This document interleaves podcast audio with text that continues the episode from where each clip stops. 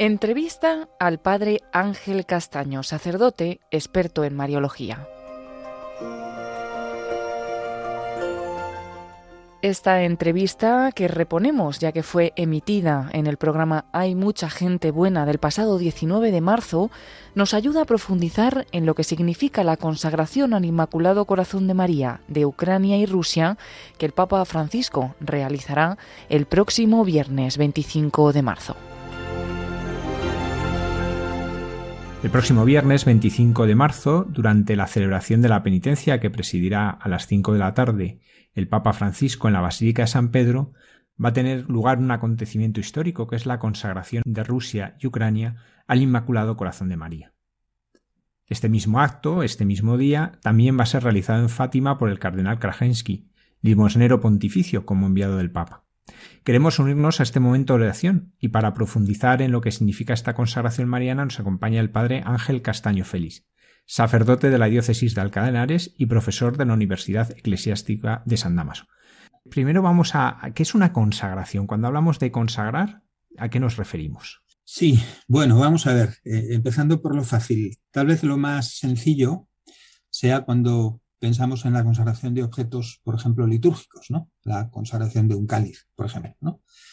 Bueno, eso quiere decir que tenemos un objeto, en principio mundano, es una copa, que al ser consagrada la reservamos para el uso litúrgico, ¿no? Es decir, la sacamos del uso profano, ya no la usaremos nunca más para beber vino en un banquete, ¿no? Sino que se pone exclusivamente al servicio de la liturgia, ¿no? Como un vaso sagrado, ¿no? Cuando hablamos de vasos sagrados, vasos consagrados, ¿eso qué implica? Implica en cierto modo un movimiento de entrega, ¿no? Lo que consagramos se entrega al Señor, ¿no? Y se entrega para el servicio del Señor. Si son objetos litúrgicos, se entregan para el servicio litúrgico, ¿no? Y al final es un acto de entrega a Dios, ¿no? Para la gloria de Dios y para el servicio de Dios, en cierto modo, ¿no? Es lo mismo que hacemos con las iglesias cuando las consagramos, ¿no?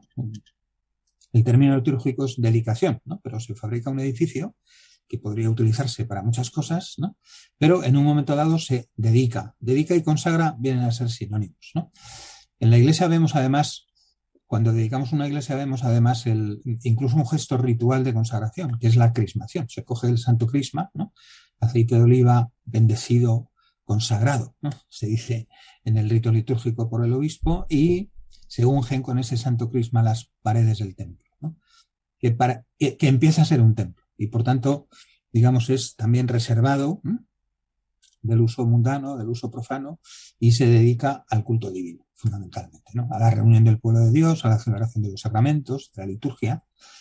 Bien, esta es la idea de fondo, ¿no? Entonces, cuando pensamos ahora en la consagración de las personas, ¿no? Pues la idea de fondo es la misma, ¿no?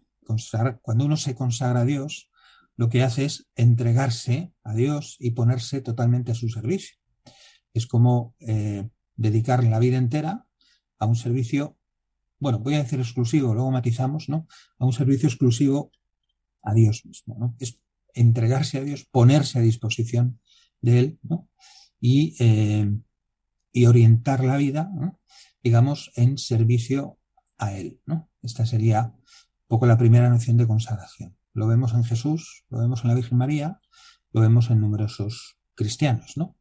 Jesús, por ejemplo, dice en la carta a los Hebreos que al entrar a este mundo dice: tú no quieres sacrificios ni ofrendas, pero me has dado un cuerpo, no te agradan los holocaustos, pero por eso digo, he aquí que vengo, oh Padre, para hacer tu voluntad. Diríamos, esta expresión, vengo para hacer tu voluntad, como diciendo que el sentido de mi vida entera, no mi autodeterminación, toda mi voluntad es ponerme al servicio de la tuya, ¿no? Ese es un gesto que podríamos interpretar como un gesto de consagración al Padre, ¿no? Jesús entra en el mundo para dedicarse a la obra del Padre, para cumplir la voluntad del Padre. Y todo lo que hace es para gloria del Padre.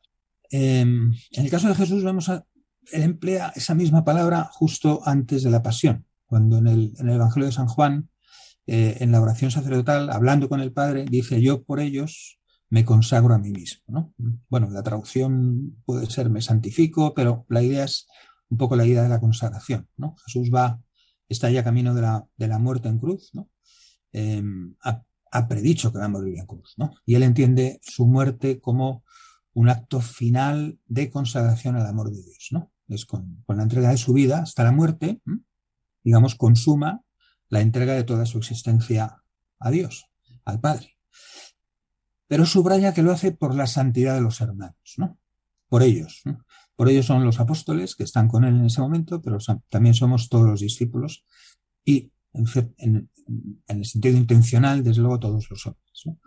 De modo que hay un acto de entrega de toda la vida hasta que se consuma en la entrega hasta la muerte, ¿no? Esta consagración, en el caso de Jesús, subraya otra cosa, que yo creo que es bueno pensar cuando pensamos en la consagración de las personas. Volviendo al cáliz, ¿no? Cuando consagramos un objeto, lo reservamos para el culto divino y lo separamos, por tanto, ¿no? del mundo. La idea de consagración parece llevar consigo una cierta idea de separación de lo profano, de separación de lo mundano. Cuando pensamos, en cambio, en las personas consagradas, en Jesús, por ejemplo, que se consagra, es decir, que pone toda su existencia al servicio del Padre,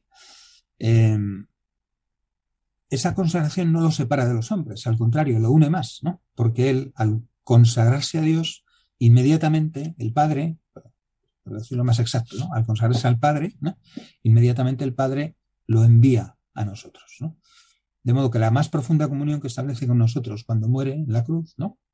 Porque muere para expresar el amor que nos tiene hasta el extremo, nace de la consagración al Padre, ¿no? De modo que cuando uno se consagra a Dios, no se separa del mundo en un sentido estricto. Se separa del mundo en la medida en que se dedica a Dios. Y eso quiere decir que las demás cosas están en segundo lugar o incluso algunas de ellas simplemente quedan atrás, pero no para separarse del mundo en función de la perfección personal, sino para volver al mundo desde Dios, ¿no? Porque Dios no nos aleja de los hermanos, ¿no? Por tanto, la consagración de las personas implica un servicio al plan de Dios, a la voluntad salvífica de Dios, ponerse al servicio exclusivo de Dios, ¿no? Pero por la salvación de los hermanos, por la salvación de todos los hombres, ¿no? En ese sentido, los cristianos somos consagrados por el bautismo, ¿eh? Todos los cristianos por el bautismo hemos sido consagrados al Señor. ¿Qué quiere decir eso? Que pertenecemos a Él, ¿no? Que somos de Dios, ¿no? Que la vida de un cristiano pertenece a Dios y todo lo que hace es para la gloria de Dios, ¿no? En el estado de vida en el que esté, ¿no? Y luego hablamos de una consagración particular en la vida cristiana, en los sacerdotes, en los que entran en un instituto de vida consagrada, ¿no? Que puede expresarse a través de los votos de pobreza, castidad y obediencia, pero que en el fondo es lo mismo. Un voto, una consagración religiosa, una consagración consagrada o la consagración propia de los sacerdotes es un poco esta misma idea, ¿no? Renunciar a uno mismo, renunciar a los intereses mundanos, profanos, para entregarse del todo a Dios, ¿no? Consagrar tiene que ver con lo sagrado, tiene que ver con lo divino, ¿no? Por tanto, orientarse a Dios. Y finalmente hay también una consagración de la Virgen María, ¿no? Ella se consagra también. Lo vemos ya, bueno, en el Evangelio de San Lucas, en el episodio de la Anunciación, ¿no? Ahí vemos que aparecen dos cosas, ¿no? Un deseo de virginidad, ¿no? Que el ángel confirma, ¿no? Como un modo de pertenecer a Dios, ¿no? Y no pertenecer, por tanto, digamos, al esposo, ¿no? Los esposos cristianos también están consagrados a Dios por el bautismo, el mismo sacramento es una forma de poner su amor al servicio también de Dios, ¿no? Pero en el amor mutuo, en el amor personal, ¿no? El deseo de la virginidad en la Virgen María implica este deseo de pertenecer exclusivamente a Dios, ¿no? Pero se confirma también, por decirlo así, esta consagración de la Virgen María cuando, después de todo lo que el ángel le dice, ella responde: yo soy la esclava del Señor, hágase en mí según tu palabra. Este término esclava hoy, lógicamente, nos suena difícil de entender,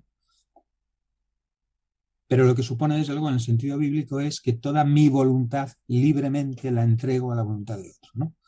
Los esclavos no son libres, no eligen su situación, ¿no? Esta es la Virgen María, inspirada por el Espíritu Santo, que libremente dice que su única voluntad es hacer la voluntad de Dios, ¿no? Esto es otro modo de entender la consagración de la Virgen María, ¿no? Ahí ya la vemos ya, digamos, ponerse al servicio total de la voluntad de Dios, al servicio de su Hijo, hasta que al pie de la cruz pues permanece fiel en esa entrega, ¿no?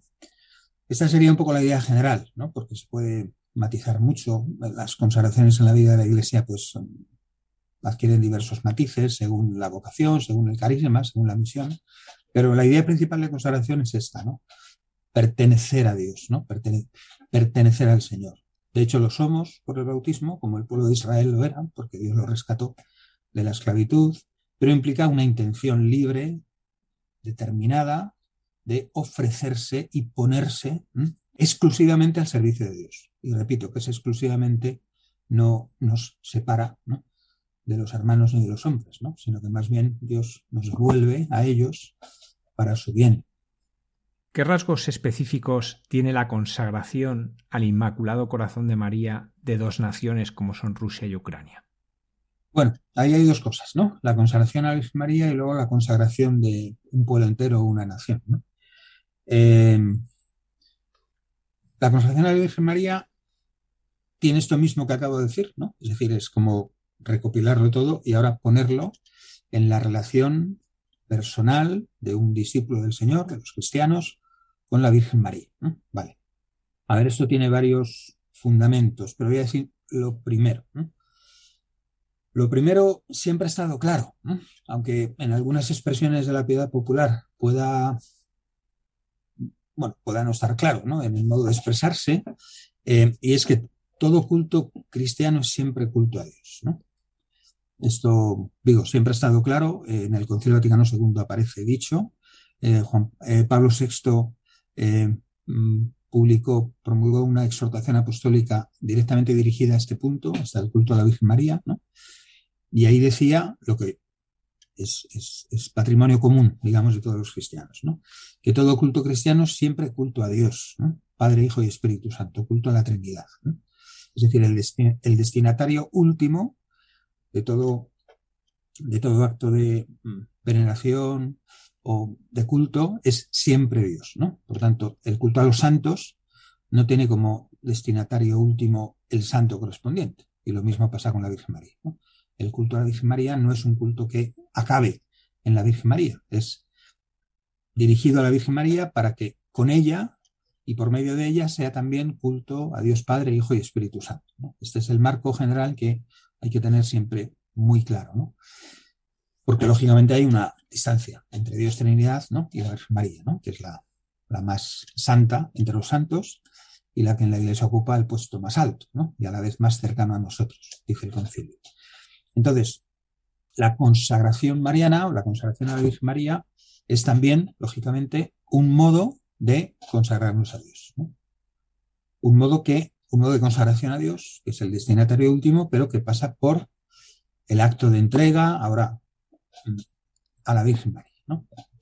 Eso es lo primero. Luego, el fundamento es que, que la devoción de los cristianos a la Virgen María no es algo que nazca de nosotros, ¿no? O sea, no es algo que nazca de la voluntad de los cristianos, que han ido poco a poco comprendiendo el papel de la Virgen María, ¿no?, sino que de algún modo está dicho ya en el Evangelio, ¿no?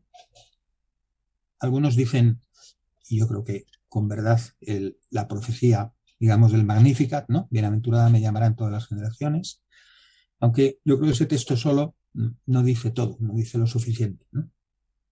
Es más bien la entrega que Jesús nos hace de la Virgen María como madre en la cruz, ¿no?, en esos pocos versículos, ¿no?, del capítulo 19, cuando Jesús, mirándola a ella, ¿no?, dice mujer, y señalando al discípulo, dice ahí tienes a tu hijo, y luego al discípulo le dice hijo, ahí tienes a tu madre, y el discípulo la cogió entre sus bienes propios, ¿no?, como la acogió como propia, ¿no? Ahí son esas tres cosas las que hay que comentar, pero sobre todo la primera, ¿no? Es una misión que Jesús encomienda a su madre, ¿no?, que es la de ser madre de todos los discípulos, ¿no? Digamos que en el conjunto de la vida de la Iglesia, la única que tiene la misión de ser madre de todos es la Virgen María, ¿no? Hay congregaciones religiosas que pueden venerar como Santa Madre pues a su Santa Fundadora, las Carmelitas a Santa Teresa, las Clarisas a Santa Clara, ¿no? Pero el Señor nos da a la Virgen María como madre, ¿no?, a todos los discípulos, a toda la Iglesia, ¿no? De hecho, rezamos en el Ave María, Santa María, Madre de Dios y Madre Nuestra, ¿no? Y Pablo VI proclama solemnemente a la Virgen María Madre de la Iglesia durante el concilio. Claro, ¿maternidad qué significa? Bueno, maternidad significa, el concilio dice muchas cosas, ¿no? Que coopera con Dios en la generación de los hijos de Dios, maternalmente, ¿no? Pero la madre es también la que cuida, ¿no? La madre es la que protege, ¿no? La madre es la que da ejemplo, la madre es la que enseña, ¿no? Hay una relación, ¿no?, materno-filial que Dios mismo ha querido, en la revelación de Cristo, dejar, digamos, manifiesta, ¿no? Y es que si la Virgen María es madre de todos, primero es una misión que ella recibe y que ella ejerce. Ella ejerce de madre, ¿no? Es decir, ella, por tanto, se acerca misteriosamente a todos los discípulos para cuidar de ellos, ¿no?, para acompañarlos en su crecimiento espiritual, ¿no?, para protegerlos, ¿no?, del mal, ¿no?, para cuidar de ellos, ¿no? Y los discípulos estamos llamados a tener una relación filial con la Virgen María, ¿no? Esto es verdad que depende, las formas de la devoción filial pues varían en la historia, según los caracteres de la época y también según el carácter personal de cada uno, ¿no? Pero esto es como fundante. Entonces, no es, como digo, una efervescencia que haya ido saliendo, ¿no?, del pueblo cristiano, sino algo que está en el plan de Dios, ¿no? Tenemos por madre a la Virgen María y a la Iglesia, ¿eh? Los santos padres las ponen muchas veces en paralelo, ¿no? Lo que decimos de la Iglesia lo decimos de la Virgen María y al revés, aunque sea de un modo un poco diferente, ¿no? Pero del mismo modo que todos somos hijos de la Iglesia porque nacemos en ella y nacemos de ella y la Iglesia cuida de nosotros y nos enseña y nos protege, pues del mismo modo, de otro modo, pero del mismo modo somos hijos de María, ¿eh? Y esto implica que ella nos cuida, nos protege y nosotros estamos llamados a acudir también a la madre, para aprender de ella, para contagiarnos, por decirlo así, de su fe y para acudir también a su auxilio, ¿no?, y a su intercesión. Es muy importante dejar claro que cuando digo nos protege y nos defiende, no es de Dios, ¿no? No, porque su corazón está unido al de Cristo, ¿no? Es decir, nadie tiene que defendernos de Dios porque Dios ya nos quiere y nos ama, ¿no? La Virgen María no, la intercesión de la Virgen María no es convencer a su hijo de que nos perdone, quiere lo mismo que quiere él, ¿no? Pero esto que supongo que está claro es muy importante decirlo, nos protege del mal, la Virgen María nos protege del mal, nos protege de nuestros errores, nos protege del pecado, ¿no? Y en ese sentido coincide, lógicamente, con la voluntad del Hijo sobre nosotros. Ahora, en esta relación materno-filial, la idea de consagración a la Virgen María, pues es bastante antigua. De hecho, el primero que emplea el término consagración en un sentido específico es San Juan Damasceno, ¿no? Estamos en el siglo VII, ¿no? Después de Cristo, claro, evidentemente. Y ahí, en una oración, ¿no?, pues San Juan Damasceno dice, nos consagramos a ti, ¿no? Bueno, ¿qué sentido tiene? Pues lo que decía antes, lo que pasa es que el término consagración tiene como varias dimensiones, ¿no? Y eso se ve, por ejemplo, en el magisterio de Juan Pablo II, ¿no?, que ha empleado muchas veces el término consagración a la Virgen María, porque formaba parte también de su espiritualidad, ¿no?, el totus tuus famoso de Juan Pablo II. Pero al hablar de consagración emplea un campo semántico que abarca varias cosas, ¿no? Consagrar sería esto primero, ¿no?, entregarse a, ponerse al servicio de, ¿no? Entonces la consagración a la Virgen María es ponerse al servicio de la Virgen María, que es un modo de ponerse al servicio de Cristo, ¿no?, y de Dios, ¿no? Es también ponerse al servicio del culto y la veneración de la Virgen María, ¿no?, de ser como, por ejemplo, el Padre Colbe o algunos otros, de ser apóstol de María, ¿no?, y de anunciar también al mundo el amor de Dios que nos llega a través de la Virgen María, ¿no? Pero Juan Pablo II, y esto de la relación materno-filial puede ayudar a entenderlo, a veces une encomendar y consagrar, que son dos términos que parecen distintos, ¿no?, pero que en el fondo tienen una cierta idea general. Por ejemplo, hubo un acto de encomienda de Juan Pablo II en el año 1981, en la Solemnidad de Pentecostés en Santa María la Mayor, en la que dice al final: toma bajo tu protección materna a toda la familia humana, a la que con todo afecto a ti, Madre, confiamos, ¿no? Ese es un acto de consagración. Podemos decir que es un acto de consagración de todos los hombres, ¿no? Al Inmaculado Corazón, además, porque justamente en el texto está hablando del corazón de María, ¿no? Y aquí la consagración es encomendar, poner en tus manos, ¿no?, entregar. Nosotros podemos, por ejemplo, ilustrando esto que dice San Juan Pablo II. Es bastante frecuente, aunque es un rito que se ha ido, no digo perdiendo, pero se ha ido volviendo minoritario, muchas veces que después del bautismo, ¿no?, de un infante, pues los padres presenten al bebé, al niño, a la Virgen María, ¿no?, mientras se reza, por ejemplo, una de María. Ese es un acto de entrega, ¿no? Este gesto de presentar el niño a la Virgen María es un acto de entrega. De entrega que puede ser, bueno, te lo entregamos a ti. ¿Para qué? Para que lo cuides, ¿no? Es decir, es como encomendar es poner en tus manos, ¿no? Yo te consagro a mi hijo, es cuida tú de él, ¿no? No es que yo renuncie. Una madre no renuncia al hijo, ¿no? Pero al entregarlo a la Virgen María como madre, pues se lo presenta como hijo suyo, que es también, se lo encomienda, lo pone en sus manos para que ella cuide de él, ¿no? Este sería un aspecto vinculado al aspecto más radical de la consagración, que es entregarse a sí mismo y ponerse al servicio exclusivo de Dios. Es también poner en tus manos. Entonces, cuando hablamos ahora de la consagración de un pueblo entero, ¿no?, de una nación, ¿no?, se introduce un elemento que no es del todo, como decir, explicable sin más o aplicable sin más a la consagración personal. O sea, yo en el uso de mi libertad me entrego a mí mismo, me pongo a mí mismo, ¿no?, y me pongo al servicio de Dios. Pero eso es un acto que nace de mi libertad. Cuando hablamos de un pueblo, ¿no?, un pueblo entero, ¿no?, en el que hay cristianos, no cristianos, ateos, creyentes, ¿no?, ¿alguien puede consagrar en ese sentido a un pueblo si no representa a todo el pueblo? No sé si me explico.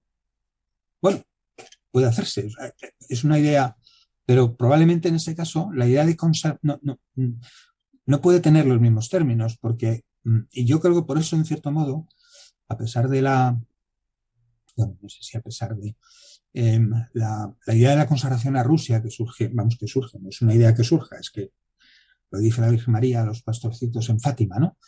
Consagrar Rusia, voy a poner entre comillas, porque luego no es tal, ¿no? Pero el hecho de que la Iglesia haya tardado, ¿no?, en hacerlo, es porque esta idea de consagración parece que compromete la idea de un pueblo. Es como decir, el Papa consagra a Rusia y los rusos tienen derecho a decir, ¿tú quién eres para consagrarnos a nosotros?, ¿no? Porque nosotros no queremos. No sé si me explico, ¿no? En ese punto es donde se establece un... Y por eso los actos de consagración que ha habido... tienen más el matiz de poner el destino del mundo, poner el destino de Rusia y de todos los rusos y de los ucranianos, ¿no?, que será lo que haga ahora el Papa Francisco, en las manos de Dios, de la Virgen María. Es decir, en encomendar especialmente a la protección de la Virgen María, ¿no?, el destino de un pueblo, el destino de una nación, uniéndonos también a la voluntad de muchos que sí querrán consagrarse también en ese otro sentido, ¿no? El acto que va a hacer el Papa Francisco de consagración el 25 de marzo, pues es una renovación de otro acto de consagración, en cierto modo, que hizo Juan Pablo II en 1984, también el 25 de marzo, ¿no?, en la plaza de San Pedro. Y como un acto de consagración que pretendía cumplir lo que la Virgen María pidió en Fátima, y de hecho, según el cardenal Bertone, Sor Lucía comentó que ese acto de Juan Pablo II había cumplido, ¿no?, lo que la Virgen María dijo cuando hablaba de consagrar Rusia, ¿no?, al Inmaculado Corazón, y lo que en ese 25 de marzo de 1984 hizo Juan Pablo II, el texto es este, ¿no? Toma bajo tu protección materna a toda la familia humana, a la que con todo afecto a ti, madre, confiamos, ¿no? Podría haber dicho consagramos, porque este es el sentido, ¿no? O abraza con el amor de madre y sierva del Señor este nuestro mundo humano que te confiamos y consagramos, ¿no? Aquí van unidos los dos términos, ¿no? O sea que en el acto de consagración a la Virgen María es apelar a su maternidad para que ella maternalmente proteja, ¿no?, a aquellos a quienes ponemos en sus manos. A todos los hombres, en este momento dramático, al pueblo ucraniano y al pueblo ruso también, que también sufre los efectos, ¿no?, de una guerra injusta. Y a través de María, a Dios, ¿no? Consagrar a Dios, poner bajo la protección de Dios por medio de María. Pero en este aspecto de encomendar, ¿no? No sé si lo dejo claro, pero yo creo que esto es lo más importante a retener, ¿eh?, en este punto, ¿no? Sí, Ángel, la verdad es que es muy claro, ¿no? Porque bueno, es verdad que este tema de la consagración, igual que sucedió ahora cuando hemos celebrado el centenario de la consagración de España del Sagrado Corazón, salían estas cosas, como consagrar, claro, a un pueblo sin ser, ¿no?, pues la autoridad, porque en su primera, claro, consagración, o sea, la hace el rey. Si hay alguien que representa a un pueblo, pues lo hace, ¿no? Pero en este mundo moderno, ¿no?, pues antes era muy fácil, ¿no? Es decir, bueno, no sé si era muy fácil, pero aunque la cultura ciertamente ha cambiado en esto, ¿no? Pero, en fin, en la Europa de las monarquías absolutas, pues un pueblo era representado por su rey. Fuese justo o injusto, no vamos a entrar en eso, ¿no? Pero el rey representaba a la nación. Hoy representa a la nación, bueno, pues en España el rey. Pero claro, esta nación ya está muy fragmentada, ¿no?, en este punto. Entonces es complejo.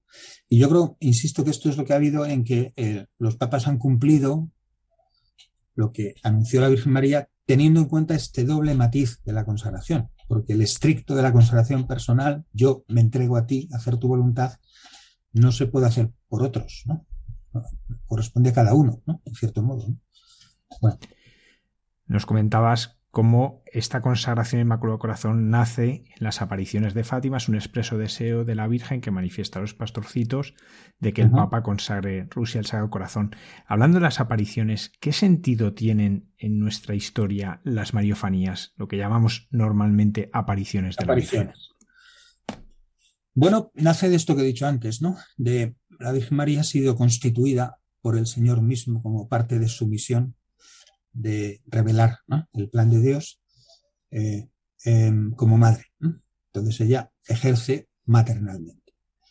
Lo hace unida al Señor, ¿no? Podríamos decir por obediencia al Señor, es lo mismo. Lo que pasa es que nuestro concepto de obediencia, la mayoría de las veces, lo entendemos como que yo cumplo una voluntad que es externa a mí, ¿no? O sea, que yo soy sacerdote y un día viene el obispo y me dice: quiero que hagas esto, pues lo hago, ¿no? Y lo puedo hacer de todo corazón y con mucha alegría, ¿no? Pero la voluntad del obispo la puedo pensar como externa a mí, ¿no?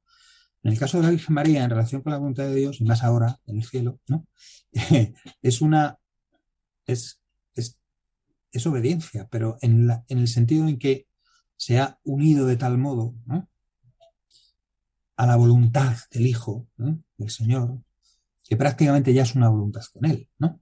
Es decir, que la voluntad de Dios para ella, el Padre, del Hijo y del Espíritu Santo, no es externa, está tan interiorizada, ¿no?, que incluso cuando, a ver, por entendernos, incluso si ella tomase la iniciativa por propia cuenta, ¿no?, estaría siguiendo la voluntad de Dios, ¿no?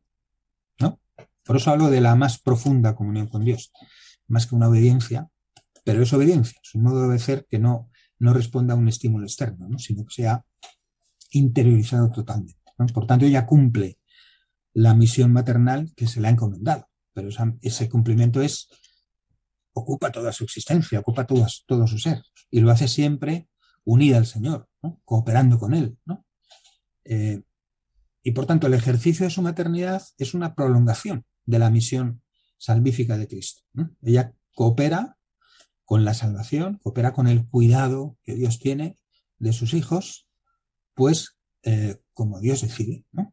Entonces, Dios se manifiesta al mundo de muchas maneras, ¿no?, ordinariamente, pues por la vida de los cristianos, por la vida de los santos, ¿no?, por la vida de la Iglesia, ¿no? Y puede, si él quiere, ¿no?, manifestarse extraordinariamente, ¿no? Y lo ha hecho a lo largo de la historia, con apariciones, con milagros, ¿no?, de diversos modos, ¿no? Uno de ellos, que es verdad que es más como numéricamente presente en los siglos XIX y XX, pero también es antiguo, es el de las mariofanías.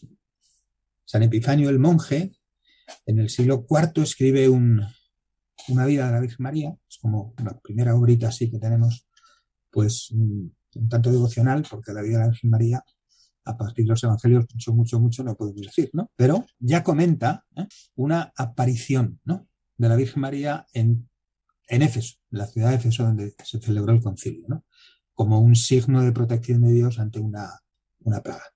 Bueno, quiero decir que ya que el tema de que la Virgen María se manifieste no es un tema exclusivamente contemporáneo, ¿no? A lo largo de la Iglesia ha habido, no muchas, aprobadas por la Iglesia, luego hablamos de eso, pero manifestaciones marianas, mariofanías, ¿no?, o apariciones, que es lo que la gente entiende, pues ha habido no pocas. Sería un modo extraordinario, ¿no?, de la providencia divina, ¿no?, para comunicar al mundo, ¿no?, el mensaje de salvación, ¿no? Prácticamente todas las apariciones que la Iglesia ha aprobado o ha considerado válidas, el mensaje es casi siempre el mismo, con matices, pero es conversión, volver al Señor, orar, ayunar y hacer penitencia por la salvación del mundo. En Lourdes más o menos hará eso, en Fátima eso. Bueno, básicamente podemos decir que es el mensaje común a todas las apariciones. Pero son signos extraordinarios, diríamos, de la bondad, del amor y de la misericordia de Dios, que a través de la Virgen María se expresa más claramente, digamos, el amor maternal, ¿no?, y por tanto el amor misericordioso de Dios, ¿no? Pero al final es la palabra instrumento es muy fea, pero es el modo en que Dios en su providencia decide actuar en algunos momentos y en algunos lugares, ¿no?, a través de la Virgen María, que como figura femenina, maternal, ¿no?, pues es más capaz, en cierto modo, de evocar la gratuidad, ¿no?, el amor que nace de las entrañas, ¿no? Luego después, si llegamos al cielo, le preguntamos al Señor por qué, que dará razones más profundas. Pero bueno, pero básicamente diría que es esto, ¿no? O sea, en el fondo es un modo de mostrarse Dios por medio de la Virgen María, que es madre de todos los hombres, ¿no?, porque en ella todos nos reconocemos, en cierto modo, ¿no?, como hijos. Es como el corazón del hogar, por decirlo así, ¿no?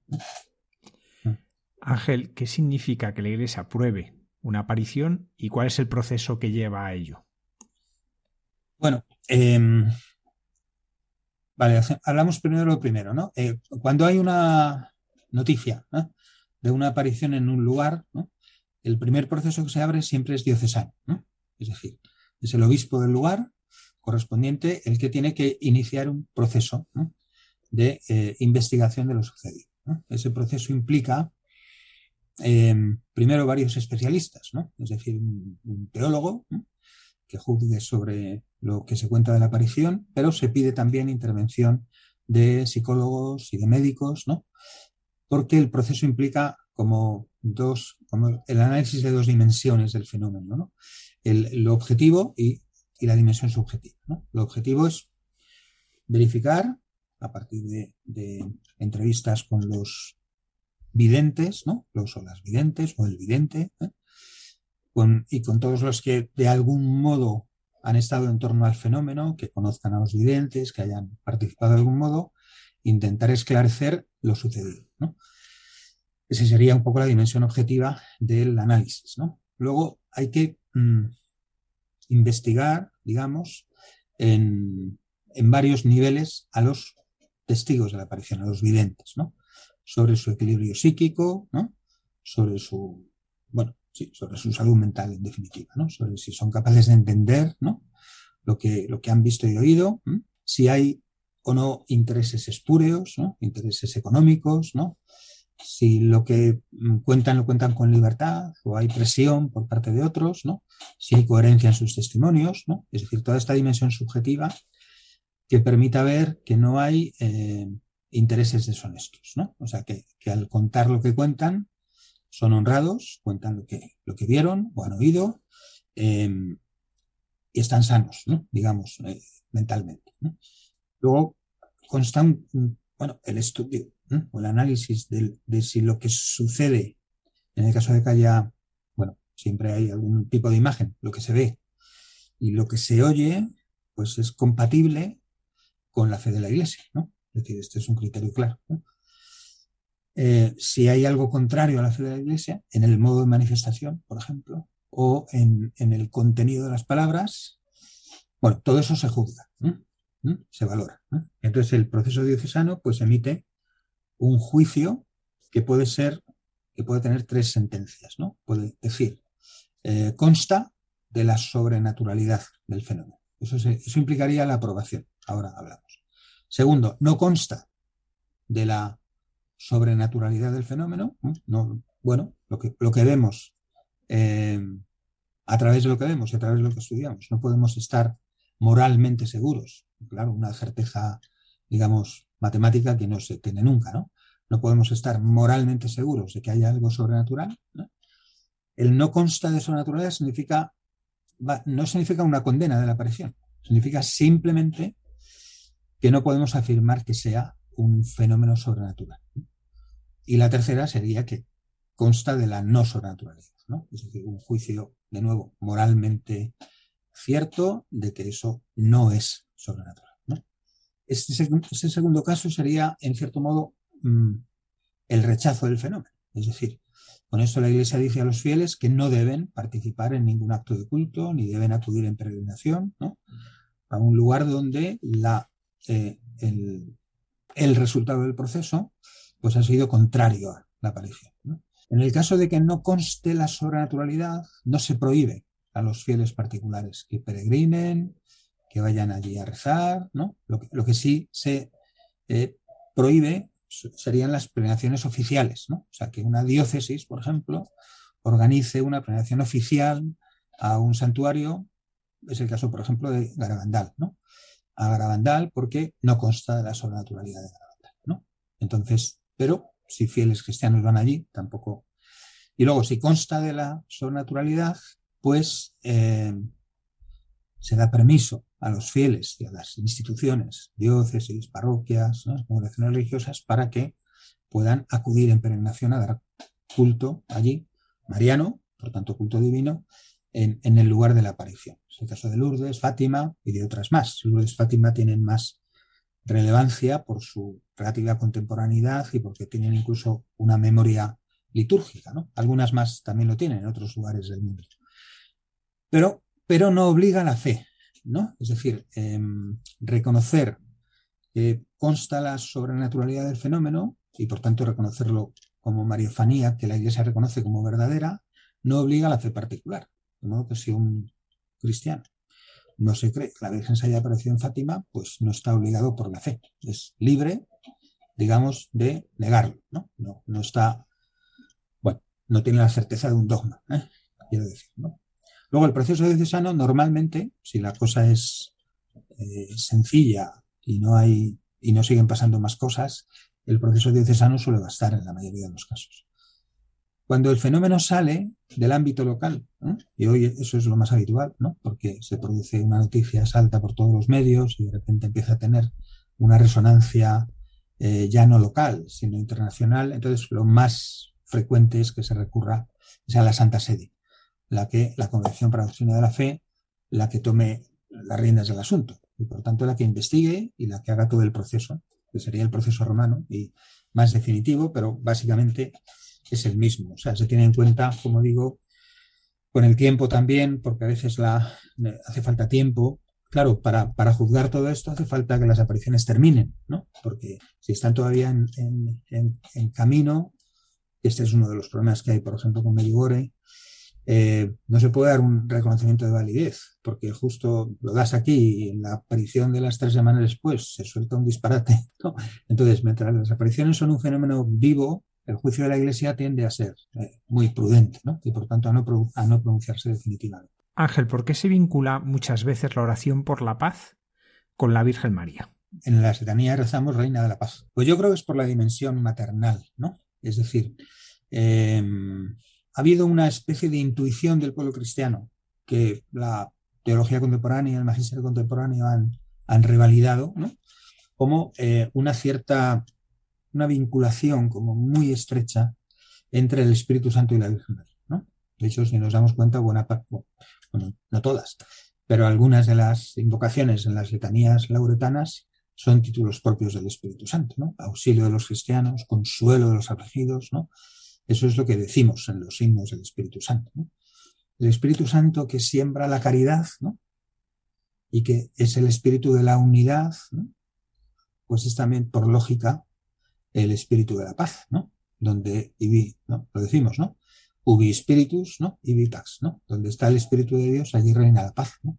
En el corazón del que reina el Espíritu de Dios, que siembra el amor y siembra el amor a la unidad, pues lógicamente brota la paz, ¿no? Entonces, esta vinculación sentida, bueno, sentida, sí, vivida, más que sentida, porque hoy en el mundo este sentimental de que vivimos, lo de sentido ya es un poco confuso. En esta vida de los cristianos que han descubierto un vínculo muy fuerte entre la Virgen María y el Espíritu Santo, pues entonces la paz surge allí donde está ella, quiero decir, allí donde está la madre, ¿no? Que ama a sus hijos y que los mantiene unidos, ¿no? Pues garantiza también, ¿no? La paz, ¿no? De modo que yo creo que es por esto, ¿no? Por la dimensión maternal, ¿no? Que, digamos, refuerza la dimensión fraternal, ¿no? A ver, si los hombres somos hermanos y o estamos llamados a serlos todos, es porque tenemos un mismo padre, ¿no? De modo que, en rigor, es verdad que la fraternidad universal brota de la idea de que hay un solo Dios, creador de todos, ¿no? Que quiere ser padre de todos, ¿no? Y por tanto, la fraternidad humana se funda de nuevo en la Trinidad. Pero esta fraternidad humana está como custodiada por un amor que ya en el Antiguo Testamento se manifiesta o se muestra como el amor del Padre y como amor materno, ¿no? Amor que nace de las entrañas de Dios, ¿no? Y por eso ya en el Antiguo Testamento está vinculada como figura importante en la historia de la salvación la figura de la mujer, ¿no? Que es la Iglesia, ¿no? Y que es María, ¿no? Yo creo que es por esto, ¿no? La Reina de la Paz, porque ella, al ser madre de todos, alimenta en todos el amor a la unidad, ¿no? y el amor mismo, ¿no? Que es lo que hace posible la paz, además la justicia, claro. Ángel, junto a esta consagración al Inmaculado Corazón, los papas a lo largo de la historia han insistido mucho en nuestra necesidad de oración. De hecho, ahora con este conflicto lo vemos. El miércoles de ceniza se nos invitaba al ayuno y la oración. Ahora se nos invita a unirnos a la consagración. ¿Qué valor tiene nuestra oración? Pues algunos han aplicado a la Virgen María el tema de la omnipotencia suplicante, ¿no? Justo el otro día me lo preguntaron en clase. Y dije, pues, bueno, se lo podemos aplicar a la Virgen María, sin duda.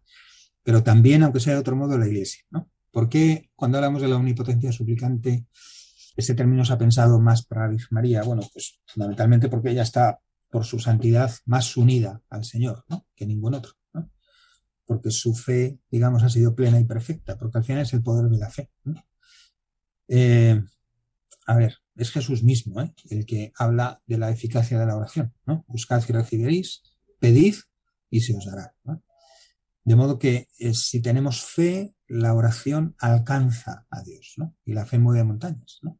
Esta es una expresión que se ha convertido en un cliché, pero está en el Nuevo Testamento, ¿no? Si tuvierais fe, diríais a esta montaña, muévete y se movería, ¿no? Jesús llega a decir algo más, ¿eh? Haríais obras como las mías e incluso mayores, ¿no? Si tuviéramos fe. ¿Cuál es el poder de la oración? Bueno, el poder de la oración nace de que, en primer lugar, no es un poder que nazca sin más de la oración del hombre, ¿no? Porque es el Espíritu Santo quien inspira en nosotros la oración, ¿no? El poder de la oración, ciertamente, como el poder divino en general, no se impone nunca sobre la voluntad de los hombres, ¿no? Dios es todopoderoso, pero se ha puesto a sí mismo un límite, ¿no? Y es no violar nunca la libertad de la criatura, ¿no? Por tanto, digamos, en la omnipotencia divina, Dios ha dado a sí mismo este límite, Y es que si yo me cierro a la voluntad de Dios, ¿no?, y endurezco mi corazón, puedo permanecer endurecido, aunque Dios no lo quiera. De modo que el poder de la oración, que forma parte de la omnipotencia divina, tiene un límite, al menos, que es la libertad del hombre que puede cerrarse. Y es verdad que, dice San Agustín, que la gracia de Dios es eficaz, pero nunca, si está llamando a la puerta, nunca romperá la puerta. Otra cosa es que en la sabiduría infinita de Dios, que a través de su providencia pueda ir poco a poco seduciendo mi libertad y cada vez me cueste más esfuerzo seguir cerrado a la gracia de Dios, ¿no? O sea que en este combate, digamos, entre la libertad del hombre y el poder de Dios, tiene las posibilidades de ganar el poder de Dios, pero no violando nuestra libertad, ¿no? Este es el primer punto que hay que dejar claro. Entonces, en ese sentido, el poder de la oración es limitado, limitado en ese sentido, ¿no?, de que ni siquiera Dios romperá el límite que se ha dado a sí mismo, que es la libertad de la criatura. Pero el poder de la oración lo que hace es que nos unimos a la voluntad de Dios. Es decir, lo voy a decir de otro modo, para que se vea más claro. En el Nuevo Testamento tenemos claro que Dios ya quiere darnos lo mejor, ¿no? Y por tanto el sentido de la oración de petición no es cambiar la voluntad de Dios, ¿no?, porque Dios ya está dispuesto, ¿no?, a darnos lo mejor. Es un buen padre, ¿no?, como dice en el Evangelio, que quiere darnos todo aquello que necesitamos, ¿no? La oración no tiene, por tanto, como finalidad cambiar la voluntad de Dios, sino cambiar nuestro corazón, ¿no?, acomodar nuestro corazón a la voluntad de Dios. De modo que cuando nos unimos a la oración por la paz, por ejemplo, en el mundo, o por el fin de la guerra, o el fin de la agresión, lo digamos como lo digamos, nos unimos a la voluntad de Dios, que ya quiere que la guerra no exista, ¿no?, que ya quiere que los agresores paren, ¿no?, y que los inocentes dejen de sufrir, ¿no? Pero al unirnos a la voluntad de Dios, ¿no?, al unirnos en la oración, estamos generando en nuestra vida, con nuestra vida estamos generando amor, estamos generando esperanza, ¿no?, estamos generando unidad cuando nos unimos en la oración.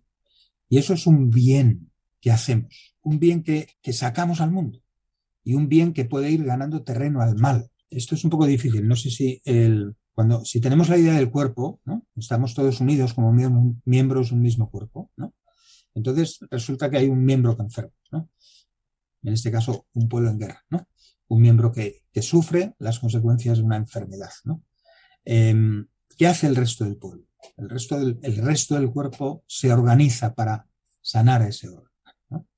Entonces, con esta imagen yo creo que lo que pretendo decir es que el esfuerzo, digamos, de la oración individual no es dar más fuerza al poder de Dios, si es que el poder de Dios ya es omnipotente. Nuestra oración no tiene el sentido de hacer más fuerte la voluntad de Dios, sino de que al unirnos a Dios con la oración, al unirnos entre nosotros y pedir algo juntos, estamos creando, entre comillas, estamos creando un bien, estamos creando amor, estamos creando esperanza, y eso es el bien de la caridad divina que proyectamos en el mundo, y cuanto más bien haya, el mal retrocederá, ¿no? No sé si... Y luego hay una cosa importante que añade Santo Tomás para entender esto, ¿eh?, que es un pequeño matiz a lo que acabo de decir, ¿no? Dios ya sabe lo que necesitamos y ya quiere dárnoslo. Por tanto, no se lo pedimos para convencerle, ¿no?, se lo pedimos porque eso nos educa a nosotros, en la humildad, ¿no?, en que sabemos que es un bien que no merecemos, pero que podemos recibir por gracia. Incluso en la certeza de que no somos nosotros los que arreglamos el mundo, ¿no?, sino en la medida que recibimos de Dios. Pero Santo Tomás añade una cosa. Nosotros no sabemos si en su providencia Dios ha decidido, ya de antemano, darnos un bien, pero solo si se lo pedimos, como remedio, en cierto modo, a nuestro orgullo o a nuestra soberanía. Lo que tenemos que pedir, porque es posible que Dios ya quiera dárnoslo, pero de tal modo que reconozcamos que es un don y una gracia, y que se pueda convertir en un bien mayor. En este caso, la unión de todo, esto de la unión hace la fuerza, esto es lo mismo, ¿no? Si en un cuerpo donde hay un miembro enfermo, todos los miembros del cuerpo dedican todo su esfuerzo a sanar ese miembro, ese esfuerzo conjunto pues contribuye a la salud de todos, ¿no? Ángel, ya para terminar, no quería despedirme sin preguntarte por el rosario, porque dentro de esa oración por la paz muchas veces aparece el rosario. ¿Qué característica tiene el rosario que lo hace tan adecuado para pedir la paz? Bueno, hay varios elementos. Primero es como de las oraciones marianas que más claramente, nos ponen en relación con la historia de la salvación centrada en Cristo, ¿no? Es una oración mariana y cristológica. En cierto modo es contemplar a Cristo, que es nuestro Redentor y nuestro Salvador, y en quien tenemos que asemejarnos a través de los ojos de María, ¿no? En cierto modo, penetrar en el misterio del Señor, del Hijo de Dios que se hace hombre, a través de la carne de aquella que le dio vida y que le dio a luz, ¿no? Y por tanto, primero. Segundo, justamente el rosario como oración mariana nos pone en la situación propia ante Dios, ¿no? Que es el de la receptividad, ¿no? Es la Virgen María se pone ante Dios y dice: yo soy la esclava del Señor, hágase en mí según tu palabra, ¿no? Entonces nos enseña esto. El rosario nos enseña que ante todo, ante Dios, la relación es de que permitir que se haga en nosotros la voluntad de Dios, recibir la gracia que viene de Cristo, ¿no? Luego yo creo que tiene, evidentemente forma parte de la eficacia del rosario su universalidad, ¿no? Es una oración que trasciende un poco las culturas, ¿no? Porque muchas devociones marianas son particulares del pueblo, ¿no? Las saetas, por ejemplo, pues fuera de Andalucía, no sé, en España más o menos las entendemos, pero a lo mejor en Groenlandia no entienden mucho, ¿no? Lo que es una saeta, ¿no? Quiero decir, hay formas de devoción que están muy localizadas, mientras que el rosario nos une, en cierto modo, a todos los cristianos que rezan esta misma oración. Y luego la repetición, digamos, ¿no? Siempre que sea una repetición al menos intencionalmente meditativa y contemplativa, ¿no? Tiene también este efecto de guardar en la memoria, ¿no? De mirar a Cristo, ¿no? Y de tener a Cristo presente en la vida, ¿no? La eficacia de una oración nunca está ligada sin más a la oración misma. En ese sentido no es magia, ¿no? No es un rito que cumplimos. Está ligada a la fe, ¿no? A nuestra intención de unirnos al Señor, ¿no? Y el rosario, con este ritmo repetitivo, nos ayuda un poco, ¿no? A entrar en un espacio, el ritmo pausado nos ayuda también a entrar en meditación, ¿no? Aunque sea, es verdad que luego lo rezamos como podemos, no tenemos tiempo, lo vamos rezando en el metro, ¿no? Pero en principio es una oración que invita también a la repetición amorosa, ¿no? Contemplación de los misterios de Cristo. La eficacia está unida a la Iglesia, es decir, al cuerpo que reza unido, y también a la fe, ¿no? No es un rito mágico. Don Ángel Castaño Félix, profesor de la Universidad Eclesiástica de San Dámaso, muchísimas gracias y por habernos ayudado a preparar el corazón para unirnos a esta consagración al Inmaculado Corazón de Rusia y Ucrania. Pues espero que así haya sido. Muchas gracias, Javier, y todos los oyentes.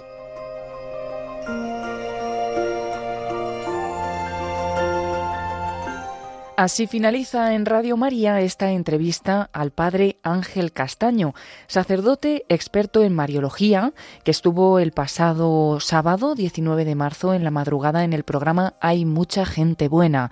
Hemos repuesto esta entrevista ya que nos ayuda a profundizar en lo que significa la consagración al Inmaculado Corazón de María de Ucrania y Rusia, que el Papa Francisco realizará el próximo viernes 25 de marzo. Será a las 5 de la tarde, las 4 en Canarias, y podrán seguirlo en Radio María.